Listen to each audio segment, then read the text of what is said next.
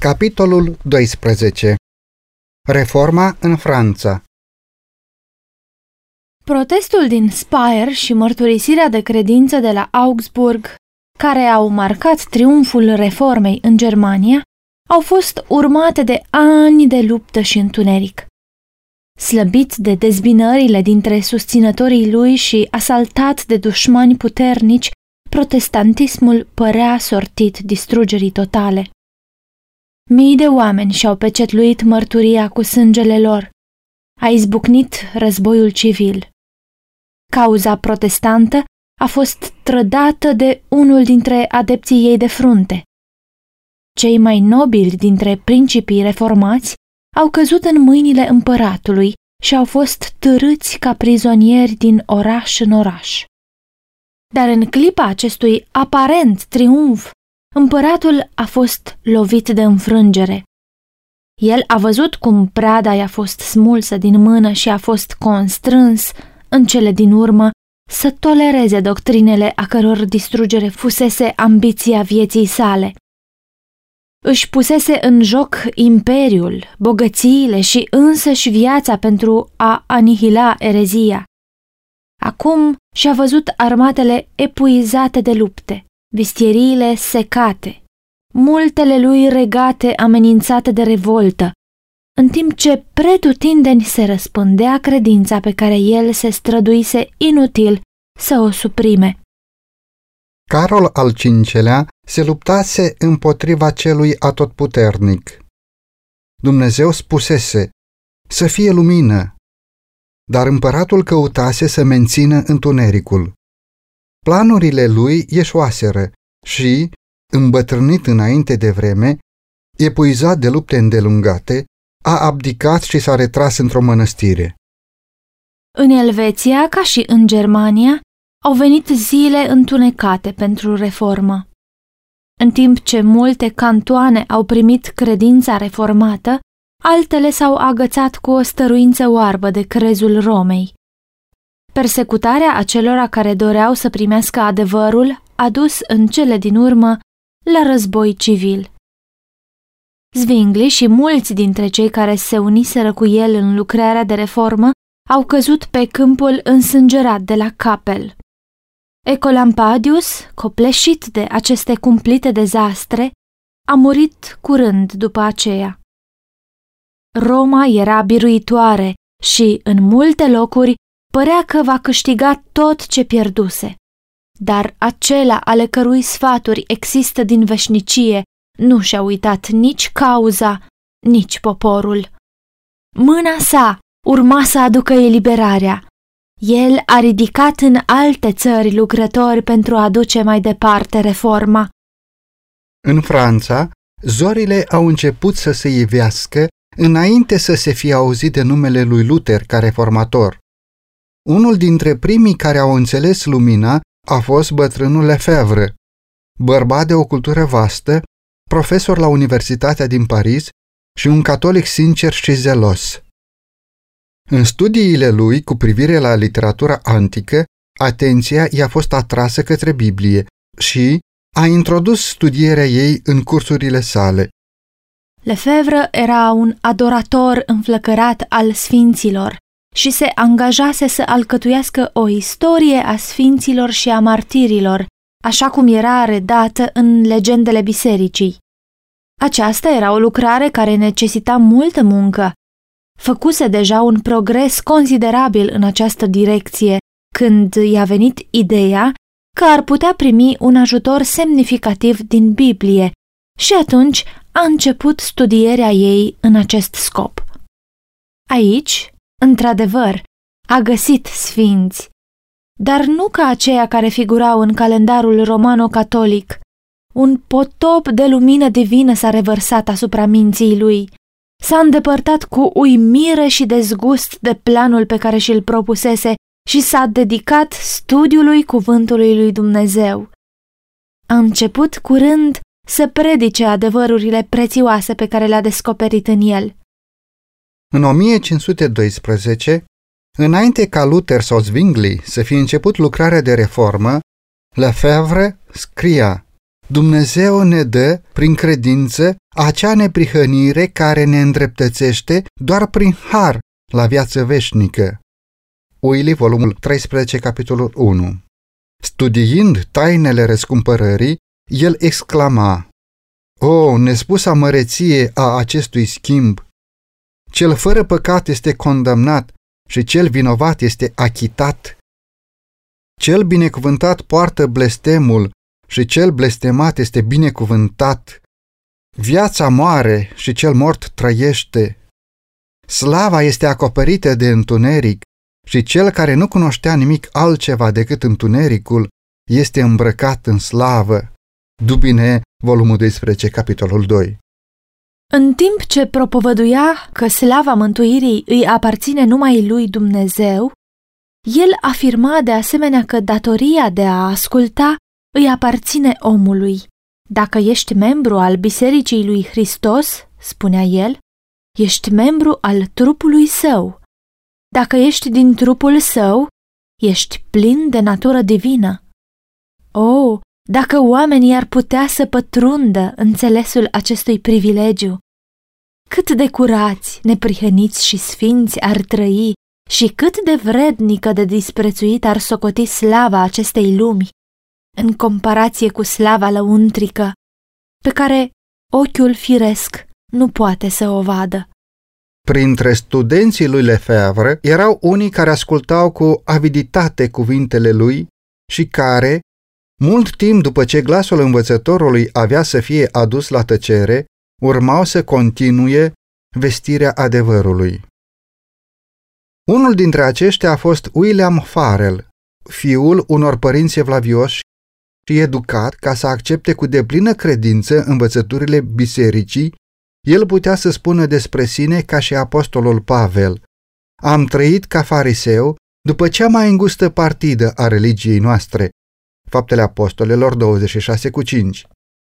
Catolic devotat, el ardea de zel să-i distrugă pe toți aceia care ar fi îndrăznit să se împotrivească bisericii.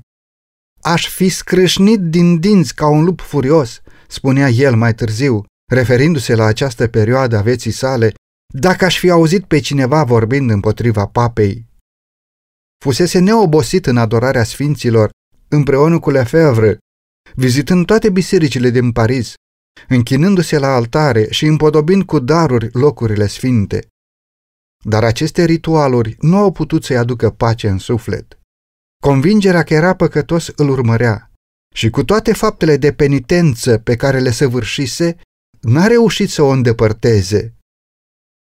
El asculta cuvintele reformatorului ca și când ar fi fost rostite de o voce din cer. Mântuirea este prin har. Cel nevinovat este condamnat și vinovatul este achitat.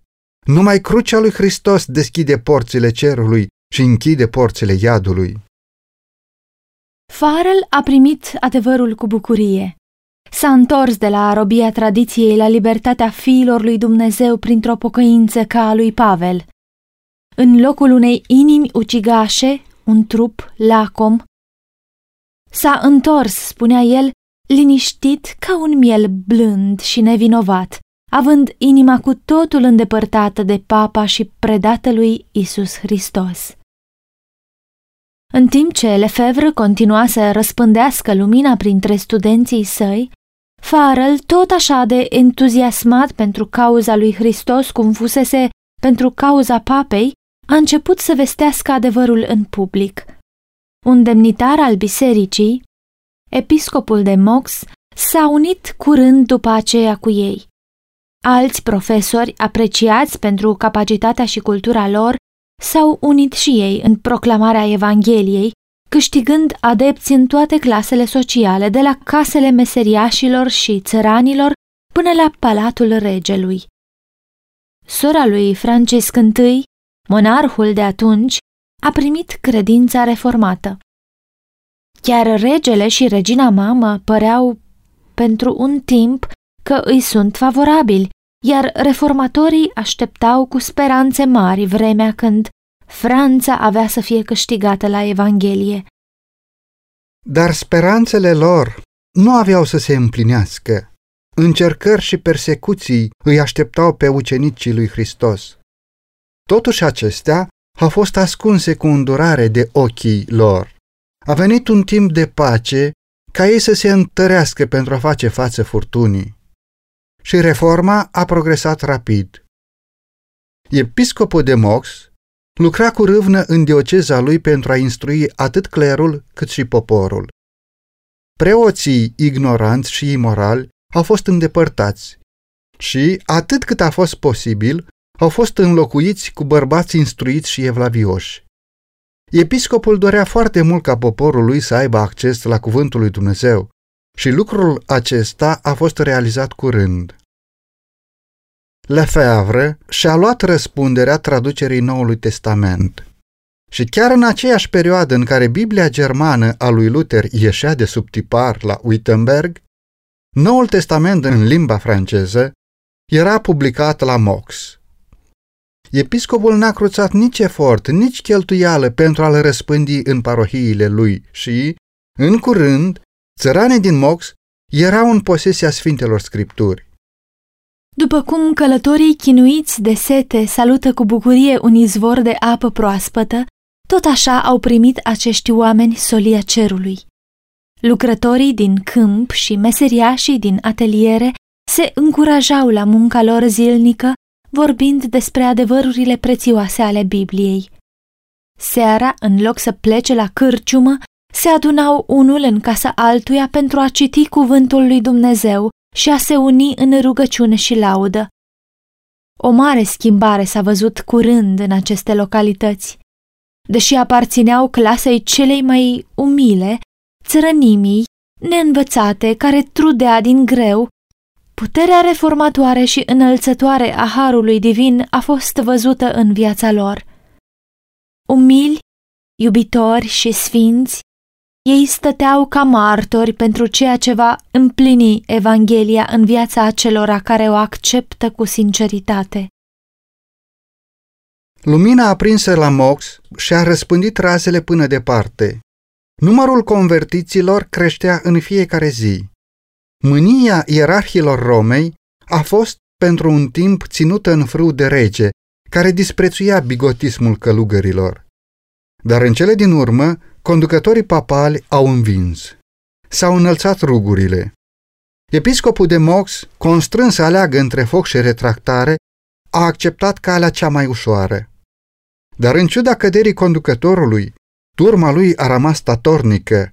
Mulți au dat mărturie pentru adevăr în mijlocul flăcărilor. Prin curajul și credincioșia lor pe rug, acești umili creștini au vorbit înaintea a mii de oameni care, în zilele de pace, nu auziseră mărturia lor. Nu numai cei umili și săraci au avut curajul să dea mărturie pentru Hristos în mijlocul suferințelor și a batjocurilor. În sălile maestoase ale castelelor și palatelor se aflau oameni nobili care prețuiau adevărul mai presus de bogăție, rang sau chiar viață.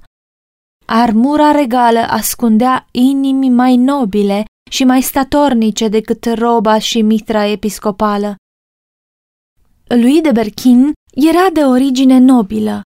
Era un cavaler viteaz și curtenitor, devotat studiului, cu maniere alese și de o moralitate ireproșabilă. El era, spune un scriitor, un adept fidel al rânduielilor papale și un pasionat ascultător al liturghiilor și al predicilor. Și, ca în coronare a tuturor acestor virtuți, detesta luteranismul. Dar, asemenea multor altora, călăuzit în mod providențial către Biblie, a fost uimit când a descoperit în ea nu doctrinele Romei, ci doctrinele lui Luther. Willy, volumul 13, capitolul 9 De aici înainte, el s-a devotat cu totul cauzei Evangheliei. Era considerat cel mai erudit dintre nobilii Franței. Geniul și elocvența lui curajul și zelul lui eroic, precum și influența lui la curte, căci era un favorit al regelui, l-au făcut să fie privit de mulți că a hărăzit să devină reformatorul țării sale. Beza spunea, Berkin ar fi fost un al doilea Luther dacă ar fi găsit în Francisc I un al doilea prinț elector. El este mai rău decât Luther, se plângeau adepții papalității.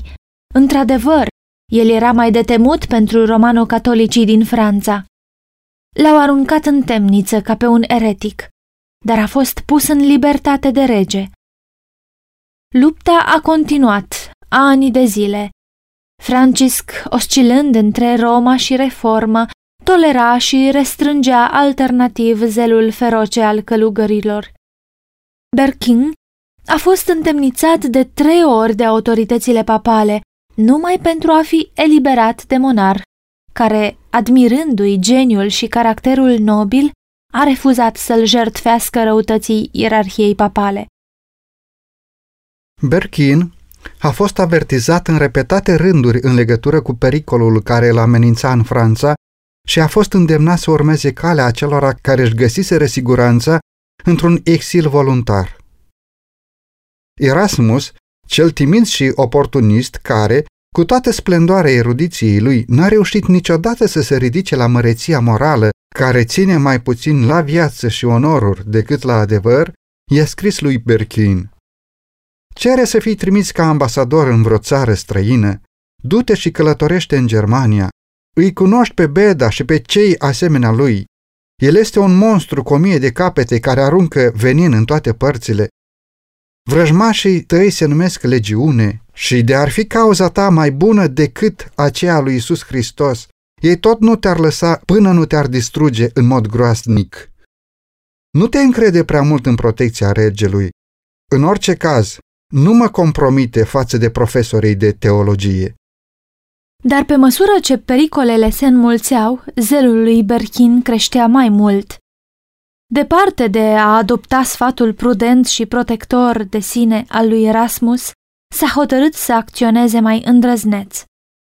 El nu avea să stea doar în apărarea adevărului, ci urma să atace rătăcirea.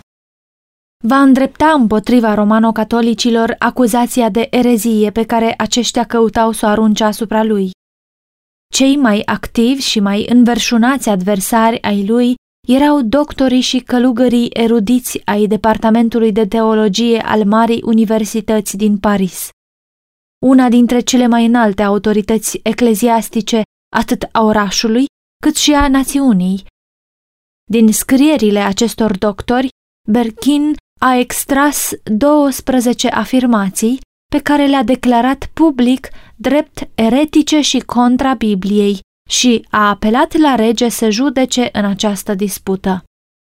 Suveranul, bucuros că are ocazia de a pune în contrast capacitatea și perspicacitatea adversarilor și, încântat de ocazia de a umili mândria călugărilor, le-a poruncit romano-catolicilor să-și apere cauza cu Biblia. Ei știau că această armă nu le va fi de folos. Întemnițarea, tortura și rugul erau armele pe care știau să le mânuiască cel mai bine. Rolurile s-au schimbat și s-au văzut în situația de a cădea în groapa în care speraseră să-l arunce pe Berchin. Uluiți, căutau o cale de scăpare. Chiar în timpul acela a fost mutilată o statuie a fecioarei de la colțul unei străzi. În oraș s-a produs mare agitație. Mulțimi de oameni s-au adunat acolo să-și exprime jalea și indignarea. Regele era de asemenea profund mișcat. Aceasta era o situație pe care călugării puteau să o folosească în favoarea lor și s-au grăbit să profite de ea. Acestea sunt roadele învățăturii lui Bercuin, strigau ei. Totul este pe punctul să fie distrus, religia, legile și chiar tronul de către această conspirație luterană. Berkin a fost arestat din nou. Regele s-a retras din Paris și astfel călugării au fost liberi să-și aducă planul la îndeplinire. Reformatorul a fost judecat și condamnat la moarte, iar de teamă că Francisc să nu intervină să le libereze, sentința a fost executată chiar în ziua în care a fost pronunțată. La amiază, Berkin era condus spre locul execuției. O mulțime imensă s-a adunat să fie martoră la acest eveniment și mulți au văzut cu uimire și cu presimțiri sumbre că victima fusese aleasă din cea mai bună și cea mai curajoasă dintre familiile nobile din Franța. Uimirea, indignarea, batjocura și ura amară întunecau fețele din acea mulțime agitată. Doar pe o singură față nu se vedea nicio umbră. Gândurile martirului erau departe de scena aceea plină de frământare. El era conștient numai de prezența Domnului său. Nu lua în seamă nimic, nici carul mizerabil în care era dus, nici fețele încruntate ale persecutorilor lui, nici moartea groaznică la care mergea. Acela care trăiește, care a fost mort și care este viu în vecii vecilor și care are cheile morții și ale locuinței morților, era alături de el. Fața lui Berkin radia de pacea și lumina cerului. Se îmbrăcase cu o haină frumoasă, purtând o pelerină de catifea, un pieptar de satin și damasc și pantaloni auriți. Dubine, volumul 2, capitolul 16 Era pe punctul de a-și mărturisi credința înaintea împăratului împăraților și a universului care stătea ca martor și niciun semn de tristețe nu trebuia să-i umbrească bucuria. În timp ce procesiunea înainta încet pe străzile aglomerate, oamenii observau cu uimire pacea neumbrită, triumful plin de bucurie din privirea și ținuta sa. El este, spuneau ei, ca cineva care stă într-un templu și meditează la lucrurile sfinte. Willy, volumul 13, capitolul 9 La rug, Berwin a încercat să adreseze mulțimii câteva cuvinte, dar călugării, temându-se de efectul lor, au început să strige. Ostașii au început să zângăne armele și larma lor a acoperit glasul martirului. Astfel, în anul 1529, cea mai înaltă autoritate literară și eclesiastică a Parisului cult le-a dat gloatelor din anul 1793 exemplul odios de a năbuși pe eșafod cuvintele sacre ale unui muribund. Berquin a fost strangulat și corpul i-a fost mistuit de flăcări. Vestea morții sale le-a provocat întristare adepților reformei din întreaga Franță. Dar exemplul lui n-a fost uitat. Și noi suntem gata, spuneau martorii adevărului, să întâmpinăm moartea cu bucurie, ațintindu-ne privirea către viața ce va veni. Dubine, volumul 2, capitolul 16 În timpul persecuției din Mox, predicatorii credinței reformate, fiind privați de dreptul de a predica, au plecat spre alte câmpuri. După un timp, Lefebvre a plecat în Germania. Farel s-a reîntors în orașul natal din estul Franței pentru a răspândi lumina în patria copilăriei lui. Veștile sosiseră deja despre ce se întâmplase la Mox și adevărul pe care el îl propovăduia cu zel neînfricat a găsit ascultători. Curând, autoritățile s-au ridicat să-l aducă la tăcere și a fost alungat din oraș. Pentru că nu mai putea să lucreze în mod public, Farrell parcurgea câmpiile și satele predicând în locuințe particulare, pe pajiști retrase și găsind adăpost în păduri și peșteri stâncoase care fuseseră ascunzătorile lui în copilărie. Dumnezeu îl pregătea pentru încercări mai mari. Necazurile, persecuțiile și uneltirile lui satana despre care am fost avertizat nu mi-au lipsit, spunea el. Sunt mult mai aspre decât aș fi putut să le suport singur, dar Dumnezeu este Tatăl meu. El mi-a dat și îmi va da întotdeauna puterea pe care o cer. Ca și în zilele apostolice, persecuția mai degrabă a lucrat la înaintarea cauzei Evangheliei, Filipeni 1 cu 12. Alungați din Paris și din Mox, cei ce se împrăștia se remergeau din loc în loc și propovăduiau cuvântul, faptele 8 cu 4. Astfel, lumina și-a croit drum în multe dintre provinciile îndepărtate ale Franței. Dumnezeu continua să-și pregătească lucrători pentru extinderea cauzei sale. Într-una din școlile din Paris se afla un tânăr liniștit, profund, care devenise deja o minte puternică și pătrunzătoare și care se distingea atât printr-un caracter ireproșabil, cât și prin entuziasm intelectual și devotament religios. Geniul și conștiinciozitatea lui au făcut din el în scurt timp mândria colegiului și se anticipa cu încredere că John Calvin va deveni unul dintre cei mai capabili și mai onorați apărători ai bisericii. Dar o rază a luminii divine a pătruns chiar înăuntru zidurilor scolasticismului și superstiției de care era înconjurat Calvin. El s-a înfiorat când a aflat despre noile doctrine, neîndoindu-se câtuși de puțin că ereticii meritau focul căruia îi erau încredințați. Dar fără voia lui, a fost adus față în față cu erezia și constrâns să verifice puterea teologiei Romei în combaterea învățăturilor protestante. La Paris se afla un văr al lui Calvin care se alăturase reformatorilor. Cei doi veri se întâlneau adesea și discutau problemele care tulburau creștinătatea. În lume sunt doar două religii, spunea Olivetan, protestantul. O categorie de religii pe care au inventat-o oamenii și în care omul se mântuiește prin ceremonii și prin fapte bune. Cealaltă este religia care este prezentată în Biblie și care îl învață pe om să caute mântuirea numai prin harul fără plată al lui Dumnezeu. Mie nu-mi trebuie niciuna dintre noile voastre doctrine, a exclamat Calvin.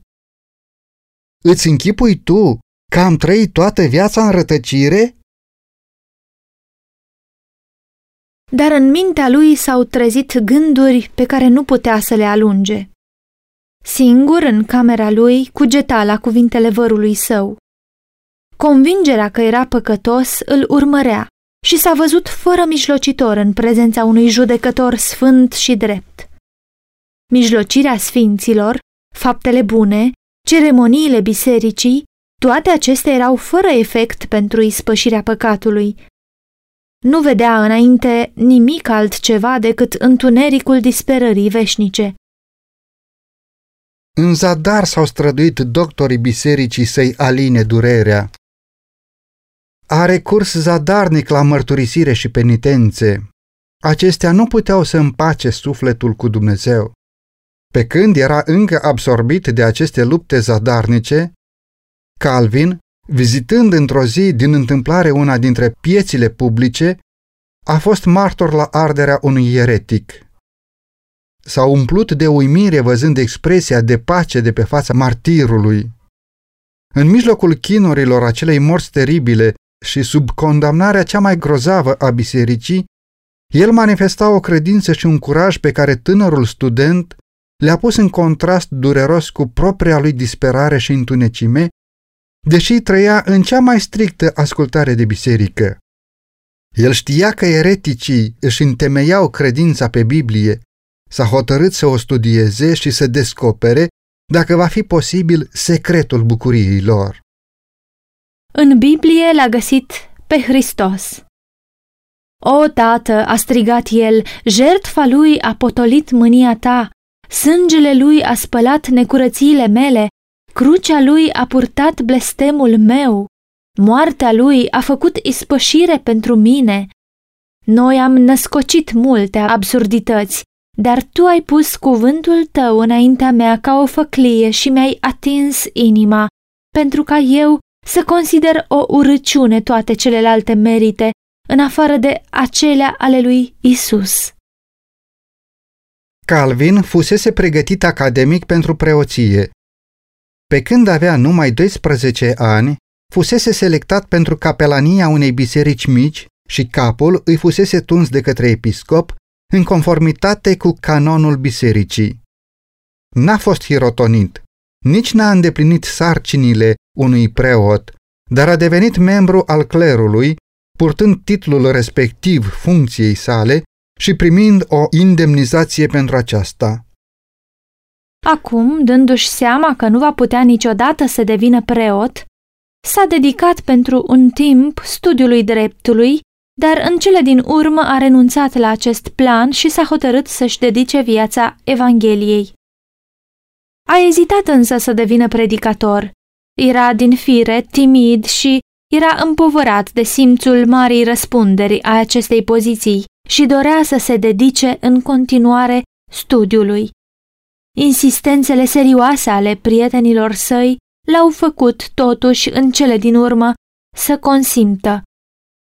Este un lucru minunat, spunea el, ca cineva cu o origine atât de umilă să fie înălțat la o demnitate atât de mare.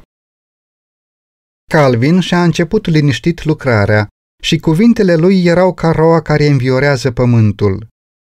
Părăsise Parisul și acum se afla într-un orășel de provincie sub protecția prințesei Margareta, care din dragoste pentru Evanghelie își întinsese protecția asupra ucenicilor acesteia. Calvin era încă tânăr și avea un comportament amabil și modest. Lucrarea lui a început cu oamenii în casele lor. Înconjurat de membrii familiei, el citea Biblia și descoperea adevărurile mântuirii. Aceia care ascultau solia duceau vestea bună și altora și curând, Calvin și-a extins activitatea în cătunele și orașele din jur. El găsea intrare atât în castele cât și în colibe și înainta punând temelia unor biserici care urmau să depună o mărturie neînfricată în favoarea adevărului. După câteva luni se afla iarăși la Paris. În cercul savanților domnea o agitație neobișnuită. Studiul limbilor antice îi condusese pe oameni la Biblie și mulți ale căror inimi nu fusese atinse de adevărurile ei, le discutau cu înflăcărare și chiar se luptau cu apărătorii romano-catolicismului. Calvin, deși era un luptător abil în cadrul disputelor teologice, avea de îndeplinit o misiune mai înaltă decât aceea a profesorilor zgomotoși. Mințile oamenilor fusese retrezite și acum era momentul să li se descopere adevărul. În timp ce sălile universităților erau pline de zarva disputei teologice, Calvin mergea din casă în casă, deschidea Biblia înaintea oamenilor și le vorbea despre Hristos și despre El răstignit. În providența lui Dumnezeu, Parisul trebuia să primească o nouă invitație de a accepta Evanghelia. Chemarea lui Lefebvre și a lui Farrell fusese respinsă, dar mesajul trebuia auzit din nou de către toate clasele din acea metropolă. Regele, influențat de considerente politice, nu trecuse pe deplin de partea Romei împotriva reformei. Margareta, sora lui, mai nutrea încă speranța că protestantismul va triumfa în Franța. Ea a hotărât ca în Paris să se predice credința reformată. În absența regelui, ea i-a poruncit unui pastor protestant să predice în bisericile orașului. Deoarece demnitarii papali au interzis acest lucru, prințesa a pus la dispoziție palatul. Un apartament a fost amenajat drept capelă și s-a anunțat că în fiecare zi, la o anumită oră, se va ține o predică, fiind invitați să participe oameni din toate clasele sociale. Mulțimile se adunau la serviciul divin. Nu numai capela, dar și anticamerele și coridoarele erau aglomerate. În fiecare zi se adunau cu miile, nobili, bărbați de stat, juriști, negustori și meseriași. Regele, în loc să interzică adunările, a poruncit ca două biserici din Paris să fie deschise. Niciodată înainte nu fusese orașul atât de atins de cuvântul lui Dumnezeu. Duhul vieții venit din ceruri părea să însuflețească oamenii. Cumpătarea, curăția, ordinea și hărnicia au luat locul beției, imoralității, certurilor și trândăviei. Dar ierarhii papali nu erau inactivi. Deoarece regele încă refuza să intervine pentru a opri predicarea, clerul s-a îndreptat către poporul de rând.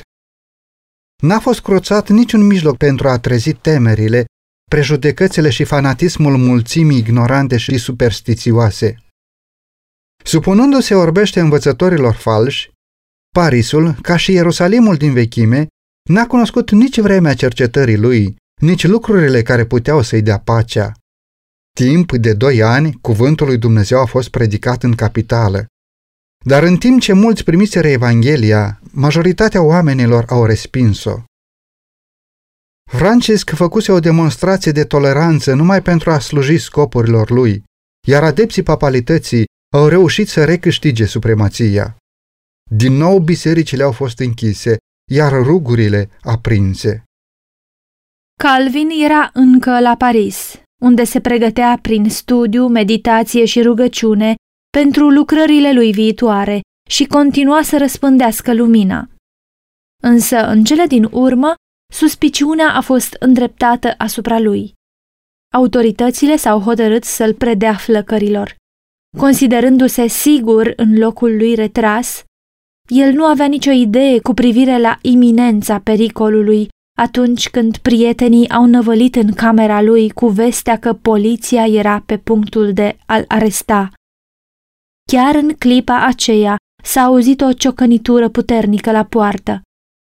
Nu era niciun moment de pierdut. Unii dintre prietenii săi i-au ținut pe polițiști la ușă, în timp ce alții l-au ajutat pe reformator să coboare pe fereastră și el a pornit în grabă către periferia orașului. Găsind adăpost în căsuța unui muncitor care era adept al reformei, s-a deghizat în hainele gazdei și, ducând pe umeri o sapă, și-a început călătoria. Mergând spre sud, și-a găsit din nou refugiu pe domeniile Margaretei. Aici a rămas câteva luni în afara oricărui pericol, sub protecția unor prieteni puternici și s-a angajat ca și înainte în studiu. Dar avea pe inimă evangelizarea Franței și n-a putut să stea mult timp inactiv. Îndată ce furtuna s-a domolit puțin, a căutat un nou câmp de lucru în Poitier, unde exista o universitate și unde noile concepții fuseseră deja primite favorabil. Oameni din toate clasele sociale ascultau cu bucurie Evanghelia. Ea nu era predicată în public, ci în locuința prefectului, în camerele lui de oaspeți și, uneori, într-o grădină publică, unde Calvin oferea cuvintele vieții veșnice acelora care doreau să asculte. După un timp, când numărul ascultătorilor a crescut, s-a considerat că este mai sigur să se adune în afara orașului. Ca loc de întrunire a fost aleasă o peșteră dintr-un defileu îngust și adânc, unde copacii și stâncile suspendate făceau ca locul să fie și mai retras. Grupe mici de oameni care părăseau orașul pe drumuri diferite se întâlneau aici. În acest loc retras, Biblia era citită și explicată cu glas tare. Aici a fost celebrată pentru prima dată cina Domnului de către protestanții din Franța. Din această biserică mică au fost trimiși în lucrare câțiva evangeliști credincioși. Odată în plus, Calvin s-a întors la Paris. Încă nu putea să renunțe la speranța că Franța, ca națiune, va primi reforma. Dar a găsit aproape toate ușile închise pentru lucrarea sa.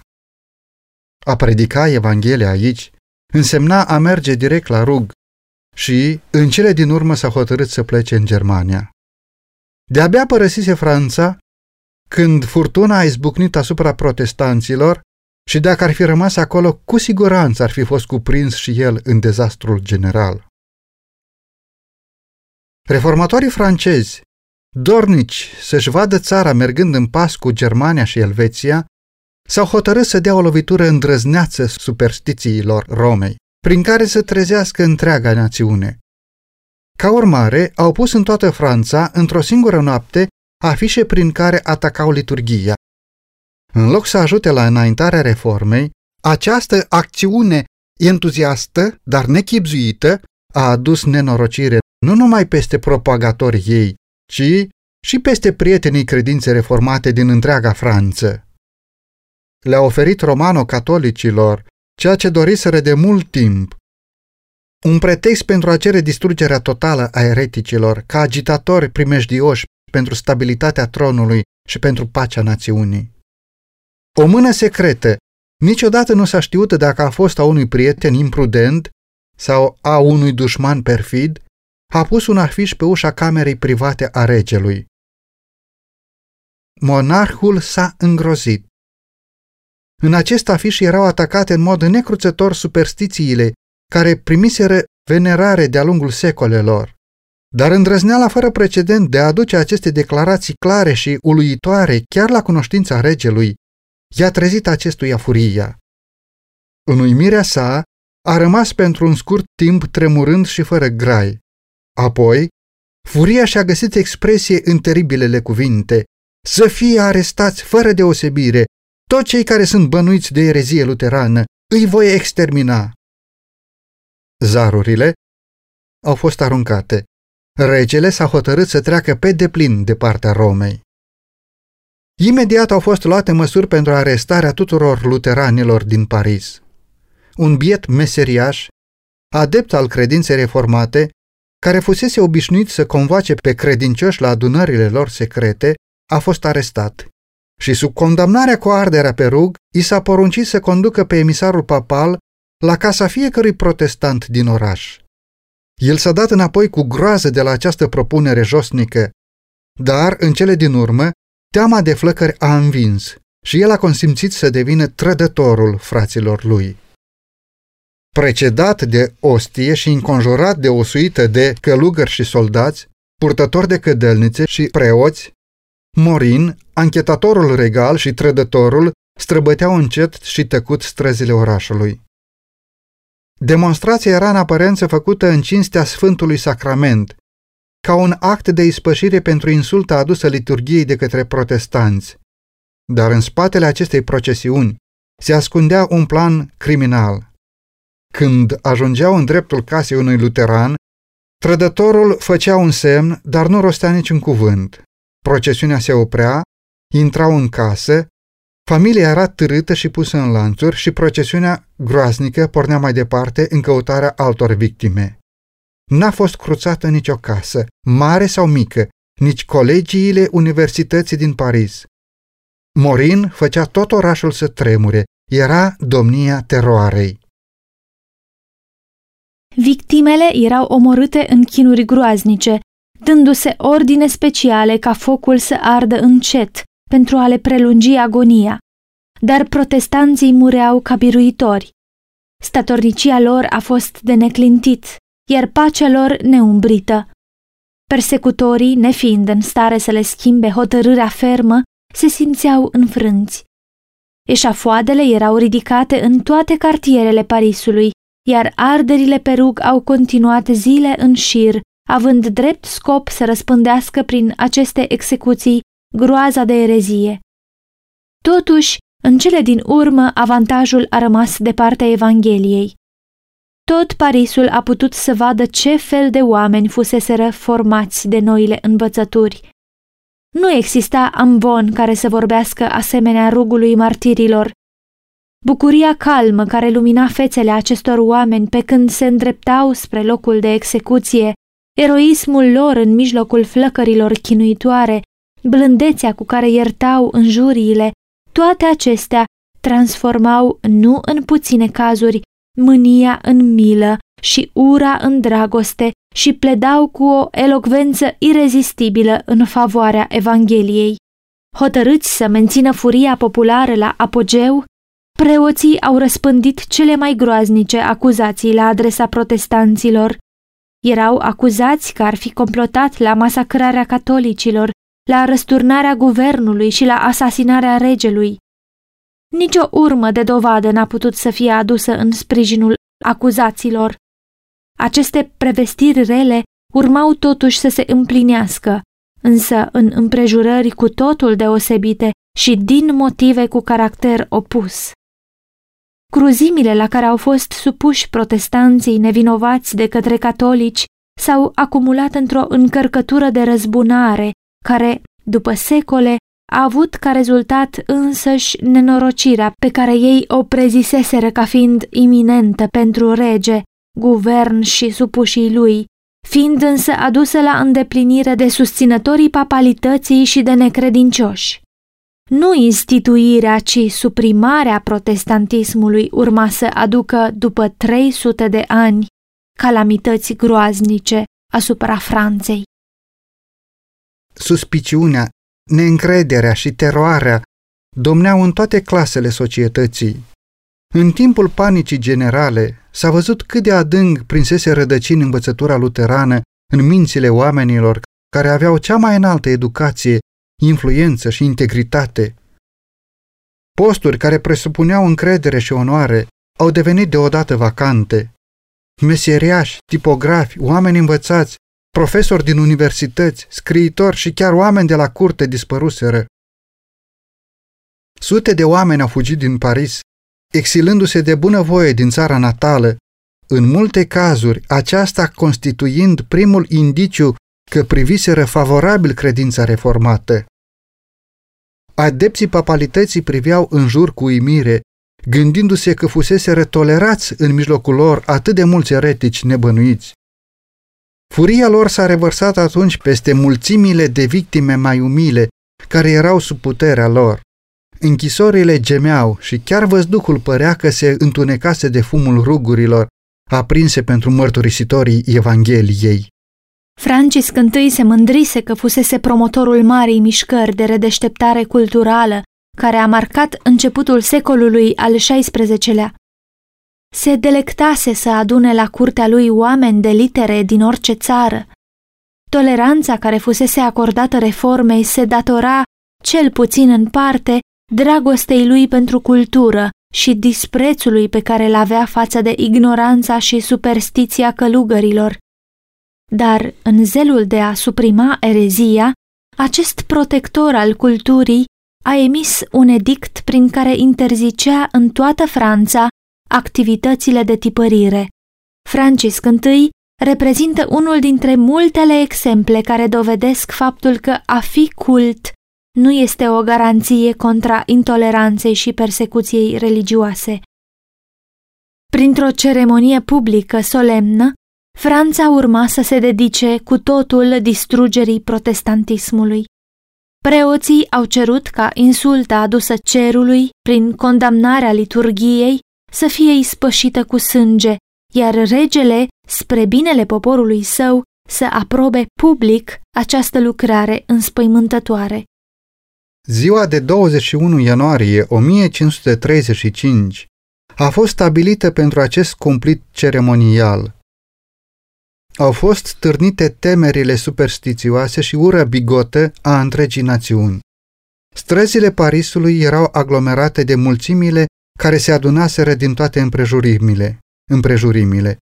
Ziua urma să înceapă printr-o procesiune vastă și impunătoare. De-a lungul drumului pe care urma să treacă procesiunea, casele aveau arborate însemne de doliu și din loc în loc erau ridicate altare.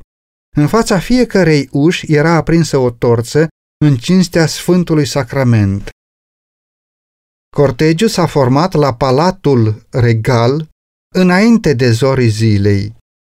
Întâi veneau steagurile și crucile mai multor parohii, apoi cetățenii, mergând doi câte doi și ducând torțe. Urmau patru ordine călugărești, fiecare în vestimentația specifică. După aceea venea o vastă colecție de moaște renumite. În urma acestora se aflau clericii trufași călare în mantiile lor purpurii și stacojii, împodobiți cu pietre prețioase, o demonstrație superbă și strălucitoare. Ostia era purtată de episcopul Parisului sub un baldachim magnific, susținut de patru prinți de sânge nobil. După ostie mergea regele. În ziua aceea, Francis I nu purta nici corană, nici haina regală. Cu capul descoperit, cu ochii plecați în pământ și cu o lumânare aprinsă în mână, Regele Franței a apărut înținută de penitent. La fiecare altar se pleca în umilință, nu pentru viciile care îi mângeau sufletul, nici pentru sângele nevinovat care îi păta mâinile, ci pentru păcatul îngrozitor al supușilor lui care îndrăzniseră să condamne liturgia. După el veneau regina și demnitarii statului, mergând și ei doi câte doi, fiecare cu câte o torță aprinsă. Ca parte a slujbelor zilei, însuși monarhul s-a adresat în alților demnitari ai regatului în sala mare a palatului episcopal. El a apărut înaintea lor cu o înfățișare tristă și, în cuvinte de o elocvență mișcătoare, a deplâns crima, hula, ziua de tristețe și dezonoare care venise peste națiune. A făcut apel la toți supușii loiali să contribuie la extirparea periculoasei erezii care amenința Franța cu ruina.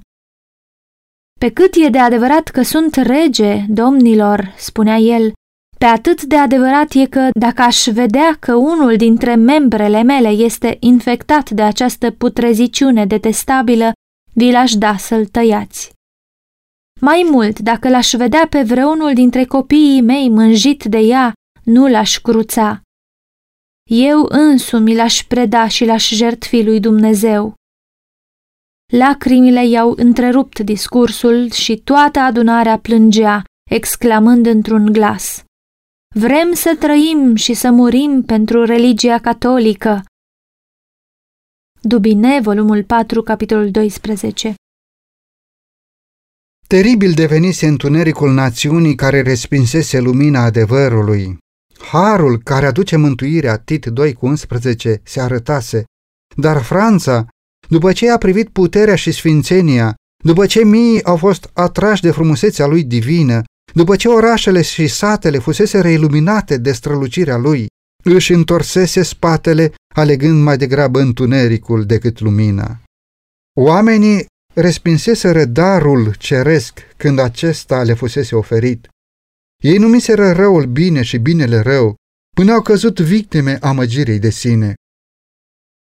Acum, deși puteau să creadă cu adevărat că îi făceau un serviciu lui Dumnezeu, persecutându-i pe copiii săi, totuși sinceritatea lor nu îi făcea nevinovați. Ei respinseseră de bună voie lumina care i-ar fi salvat de la amăgire, de la mânjirea sufletelor lor cu vinovăția sângelui vărsat. Un jurământ solemn de a extirpa erezia a fost făcut în Marea Catedrală, în care peste aproape trei secole urma să fie întronată zeița rațiunii de către o națiune care îl uitase pe Dumnezeul cel viu. Procesiunea s-a format din nou și reprezentanții Franței au început lucrarea pe care juraseră să o aducă la îndeplinire. La distanțe mici fuseseră ridicate eșafoduri pe care urmau să fie arși de vii anumiți creștini protestanți și s-a aranjat ca rugurile să fie aprinse în clipa când se apropia regele, iar procesiunea să se oprească pentru a fi martoră la execuție. Amănuntele chinurilor suferite de acești martiri pentru Hristos sunt prea sfâșietoare pentru a fi relatate dar din partea victimelor nu s-a manifestat nicio șovăire. Fiind îndemnat să retracteze, unul dintre bărbați a răspuns, Eu cred numai ceea ce au predicat pe vremuri profeții și apostolii și ceea ce au crezut toți ființii. Credința mea are o siguranță în Dumnezeu și va rezista tuturor puterilor iadului. Dubine, volumul 4, capitolul 12 Alaiul se oprea la fiecare loc de tortură. După ce s-a ajuns la locul de unde se plecase, la palatul regal, mulțimea s-a împrăștiat și regele cu prelații s-au retras, satisfăcuți de realizările zilei și felicitându-se că lucrarea începută acum va fi continuată până la distrugerea totală a ereziei. Evanghelia păcii pe care Franța o respinsese avea să fie categoric dezrădăcinată iar rezultatele urmau să fie groaznice. În ziua de 21 ianuarie 1793, exact la 258 de ani din ziua în care Franța se angajase cu totul să-i persecute pe reformatori, o altă procesiune, având un scop cu totul diferit, trecea pe străzile Parisului. Personajul principal a fost din nou regele. Au fost din nou vociferări și agitație, s-a auzit din nou strigătul pentru mai multe victime, au fost din nou ridicate eșafoade negre și, din nou, evenimentele zilei s-au încheiat prin execuții îngrozitoare. Ludovic al XVI-lea, luptându-se corp la corp cu temnicerii și călăii săi, a fost târât până la butuc și ținut acolo cu forța până când a căzut secura și capul lui tăiat s-a rostogolit pe eșafod. Regele n-a fost singura victimă. Aproape în același loc, 2800 de ființe omenești au pierit de ghilotină în zilele sângeroase ale domniei terorii. Reforma îi prezentase lumii o Biblie deschisă, dezvăluind principiile legii lui Dumnezeu și susținând cerințele ei în fața conștiinței oamenilor. Iubirea infinită le descoperise oamenilor legile și principiile cerului. Dumnezeu spusese, să le păziți și să le împliniți, căci aceasta va fi înțelepciunea și preceperea voastră înaintea popoarelor, care vor auzi vorbindu-se de toate aceste legi și vor zice, acest neam mare este un popor cu totul înțelept și priceput. Deuteronomul 4 cu 6 Când a respins darul cerului, Franța a semănat semințele anarhiei și ruinei, iar legea inevitabilă a cauzei și efectului a dus la revoluție și la domnia terorii. Cu mult înainte de persecuția provocată de afișe, îndrăznețul și înflăcăratul Farel fusese obligat să fugă din țara natală. El s-a dus în Elveția și, prin activitatea lui, sprijinind lucrarea lui Zwingli, a contribuit la înclinarea balanței în favoarea reformei. A fost nevoit să-și petreacă ultimii ani tot aici. Totuși, a continuat să exercite o influență decisivă asupra reformei din Franța. În primii ani ai exilului, eforturile lui au fost îndreptate în mod deosebit spre răspândirea Evangheliei în țara natală. A petrecut mult timp predicând printre compatrioții de lângă graniță, unde cu o atenție neobosită urmărea conflictul și ajuta prin cuvinte de încurajare și sfaturi. Cu ajutorul altor exilați, au fost traduse în limba franceză scrierile reformatorilor germani și, împreună cu Biblia franceză, au fost tipărite în cantități mari. Aceste lucrări au fost răspândite prin vânzători ambulanți la scară largă în Franța. Le-au fost date acestora cu un preț mic și astfel veniturile lucrării lui i-au făcut în stare să o continue. Farrell și-a început lucrarea în Elveția sub înfățișarea unui umil învățător. Retrăgându-se într-o parohie izolată, el s-a dedicat instruirii copiilor. Pe lângă disciplinele școlare obișnuite, el a introdus cu prudență adevărurile Bibliei, sperând că prin copii vor ajunge la părinți. Unii au crezut, dar preoții au intervenit să-i oprească activitatea și oamenii superstițioși de la țară au fost instigați să se opună.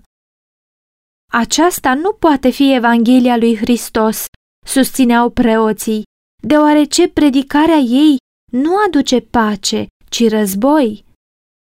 Asemenea primilor ucenici, când era persecutat într-un oraș, Farel fugea în altul. El mergea din sat în sat, din oraș în oraș, călătorind pe jos, suferind de foame, de frig și de oboseală și peste tot viața îi era în primejdie. Predica în piețe, în biserici, uneori chiar de la amvoanele catedralelor. Câteodată nu avea niciun ascultător, alteori predica îi era întreruptă de strigăte și batjocuri sau era înlăturat cu forța de la amvon. De mai multe ori a fost prins de gloată și bătut până aproape de moarte. Cu toate acestea, a mers înainte. Deși deseori respins, el se întorcea din nou la luptă cu o perseverență neobosită. Și a văzut cum, unul după altul, târgurile și orașele care fuseseră fortărețe ale papalității își deschideau porțile pentru Evanghelie. Mica parohie în care a lucrat, la început, a primit curând credința reformată. Orașele Morat și Neuchâtel, de asemenea, au renunțat la ritualurile romano-catolice și au îndepărtat chipurile idolatre din biserici. Farel dorea de mult timp să înfingă standardul protestant în Geneva.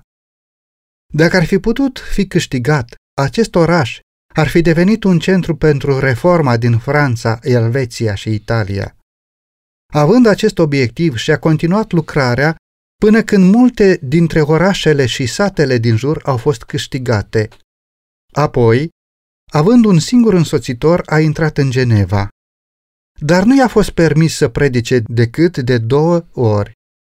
Preoții, nereușind să obțină condamnarea lui de către autoritățile civile, l-au convocat în fața unui consiliu eclesiastic, la care au venit cu arme ascunse sub mantii, hotărât să ia viața. În afara sălii a fost adunată o gloată furioasă cu ciomege și săbii pentru a-l omorâ în cazul în care ar fi reușit să scape de la Consiliu. Însă prezența magistraților și a armatei l-a salvat. A doua zi, dis de dimineață, a fost condus împreună cu prietenul lui într-un loc sigur peste lac. În felul acesta s-a încheiat primului demers de a evangeliza Geneva. Pentru încercarea următoare a fost aleasă o uneltă mai umilă. Un tânăr atât de modest la înfățișare, încât a fost tratat cu răceală chiar de către pretinși și simpatizanți ai reformei. Dar ce putea să facă acesta acolo unde Farel fusese respins? Cum putea cineva cu puțin curaj și experiență să reziste furtunii din fața căreia cineva tare, cineva mai puternic și mai curajos fusese constrâns să fugă? Nici prin putere, nici prin tărie, ci prin Duhul meu, zice Domnul, Zaharia 4 cu 6. Dumnezeu a ales lucrurile slabe ale lumii ca să facă de rușine pe cele tari, căci nebunia lui Dumnezeu este mai înțeleaptă decât oamenii și slăbiciunea lui Dumnezeu este mai tare decât oamenii. 1 Corinteni 1 cu 27 Froment și-a început activitatea ca învățător. Adevărurile pe care le preda el copiilor la școală erau repetate de aceștia în familiile lor. Curând, părinții au venit să asculte explicarea Bibliei până când clasele s-au umplut de ascultători atenți. Exemplare din Noul Testament și multe broșuri au fost distribuite gratuit și au ajuns la mulți care nu îndrăzniseră să vină să asculte noile doctrine. După un timp, și acest lucrător a fost obligat să fugă. Dar adevărurile pe care le predicase au atins mințile oamenilor. Reforma fusese sădită și continua să se întărească și să se extindă. Predicatorii s-au reîntors și prin activitatea lor, credința protestantă a prins rădăcini în Geneva. Orașul se declarase deja de partea reformei când Calvin, după multe pribegiri și greutăți, a intrat pe porțile lui. Întorcându-se dintr-o ultimă vizită în locurile natale, se îndrepta către Basel. Aflând că drumul direct era ocupat de armatele lui Carol al V-lea, a fost obligat să facă un ocol prin Geneva. În venirea lui Calvin, Farel a recunoscut mâna lui Dumnezeu. Deși Geneva primise credința reformată, mai rămăseseră încă multe de făcut. Oamenii sunt convertiți la Dumnezeu individual, nu în grup. Reînnoirea spirituală trebuie să se producă în inimă și în conștiință prin puterea Duhului Sfânt, nu prin decretele conciliilor. Deși renunțaseră la autoritatea Romei, locuitorii Genevei nu erau gata să renunțe la viciile care înfloriseră sub dominația ei. A introduce principiile curate ale Evangheliei aici și a-i pregăti pe acești oameni să ocupe cu demnitate poziția la care Dumnezeu părea că îi chemase, nu erau sarcini ușoare. Farel era convins că a găsit în Calvin omul cu care putea să colaboreze pentru această lucrare. În numele lui Dumnezeu l-a implorat solemn să rămână și să lucreze acolo. Calvin s-a dat înapoi tulburat. Timid și pașnic, evita contactul cu spiritul îndrăzneț, independent și chiar violent al locuitorilor din Geneva. Sănătatea lui șubredă și inclinația lui spre studiu îl făceau să caute singurătatea. Convins că prin scrierile sale va putea să servească mai bine cauza reformei, voia să găsească un refugiu pentru studiu și de acolo să instruiască și să întărească bisericile prin tipărituri. Dar îndemnul solemn al lui Farel i-a părut o chemare din cer pe care n-a îndrăznit să o refuze. I s-a părut, spunea el, că mâna lui Dumnezeu s-a întins din cer, l-a prins și l-a țintuit de locul pe care era atât de nerăbdător să-l părăsească. În timpul acesta, mari pericole amenințau cauza protestantă. Anatemele papei tunau împotriva Genevei și națiuni puternice o amenințau cu distrugerea. Cum avea să reziste acest oraș mic în fața puternicii ierarhii papale, care deseori constrânsese regi și împărați să se supună? Cum ar fi putut să se împotrivească armatelor marilor cuceritori ai lumii? În întreaga creștinătate, protestantismul era amenințat de dușmani redutabili. După primele succese ale reformei, Roma a adunat forțe noi, sperând să o distrugă. În această perioadă a fost creat Ordinul Iezuiților, cei mai cruzi, cei mai lipsiți de scrupule și cei mai puternici dintre toți apărătorii papalității. Izolați de orice fel de legături pământești și interese omenești, insensibili în fața afecțiunii naturale, cu rațiunea și conștiința complet reduse la tăcere, călugării iezuiți nu cunoșteau nicio regulă, nicio obligație în afară de cea a ordinului lor și nicio datorie în afară de cea a extinderii puterii lui. Evanghelia lui Hristos i-a făcut în stare pe susținătorii ei să înfrunte pericolul și să îndure suferințele fără să se descurajeze din cauza frigului, a foamei, a trudei și a sărăciei, să înalțe steagul adevărului în ciuda scaunului de tortură, a temniței și a rugului. Pentru a lupta împotriva acestor forțe, Iezuitismul îi inspira pe adepții lui cu un fanatism care îi făcea în stare să îndure pericole asemănătoare și să țină piept puterii adevărului cu toate mijloacele de amăgire. Nici o crimă nu era prea mare ca ei să nu o comită, nici o înșelăciune prea josnică să nu o practice, nici o prefăcătorie prea dificilă să nu recurgă la ea. Legați prin jurământ la sărăcie și umilință continuă, scopul lor atent studiat era să obțină bogăție și putere pentru a fi dedicate distrugerii protestantismului și reinstaurării supremației papale. Când se prezentau ca membri ai ordinului lor, purtau un veșmânt de sfințenie, vizitând închisori și spitale, ajutându-i pe bolnavi și pe săraci, declarând că au renunțat la lume și că poartă numele sfânt al lui Isus, care mergea din loc în loc făcând binele. Însă, sub această înfățișare exterioară, fără reproș, se ascundeau adesea planurile cele mai îngrozitoare și criminale. Un principiu fundamental al ordinului era acela că scopul scuză mijloacele. În virtutea acestui principiu, minciuna, furtul, jurământul fals, asasinatul erau nu numai scuzabile, ci și recomandabile când slujeau intereselor bisericii.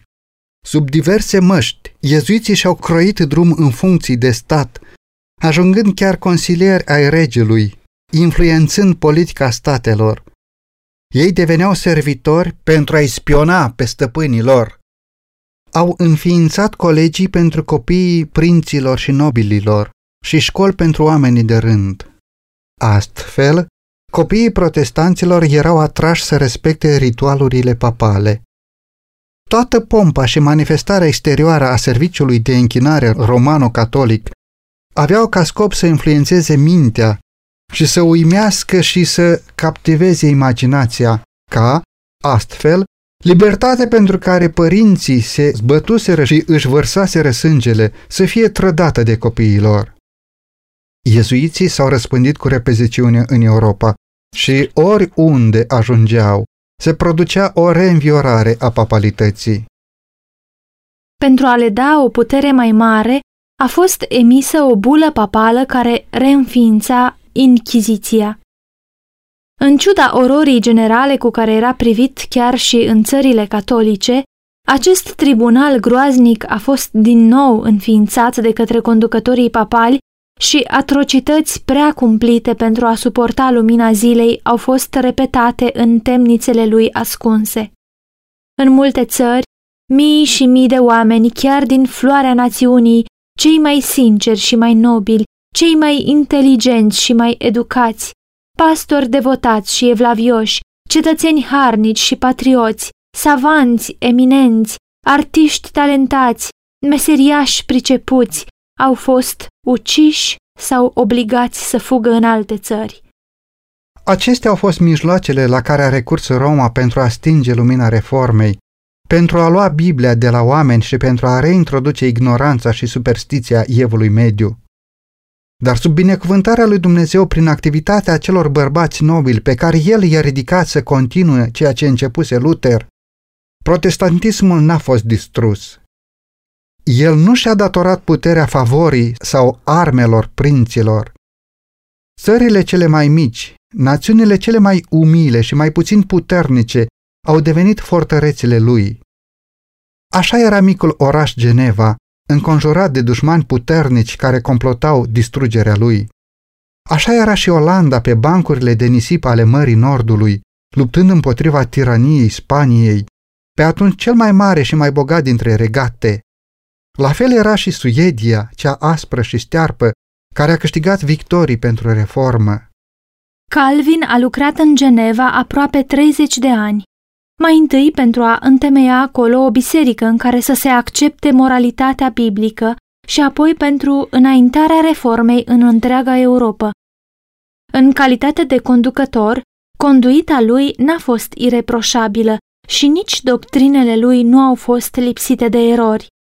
Dar el a contribuit la răspândirea adevărurilor de o importanță deosebită pentru vremea lui la menținerea principiilor protestantismului pe fondul valului de reîntoarcere rapidă a papalității și la promovarea în bisericile reformate a simplității și curăției vieții, în locul mândriei și corupției încurajate de învățătura romano-catolică.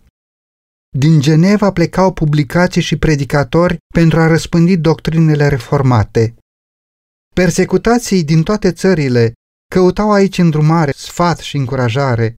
Orașul lui Calvin devenise un adăpost pentru reformatorii persecutați din toată Europa apuseană. Scăpând de furtunile îngrozitoare care au continuat timp de secole, fugarii veneau la porțile Genevei. Înfometați, răniți, lipsiți de adăpost și de rude, erau primiți cu multă căldură și îngrijiți cu dragoste. Găsind aici un refugiu, ei au binecuvântat orașul care a adoptat prin competența, cunoștințele și evlavia lor. Mulți care căutaseră un refugiu aici se reîntorceau în țările lor pentru a rezista tiraniei Romei. John Knox, curajosul reformator scoțian, nu puțin dintre puritanii englezi, protestanții din Olanda și Spania și hugenoții din Franța au preluat făclia adevărului din Geneva pentru a lumina în întunericul din țările lor natale.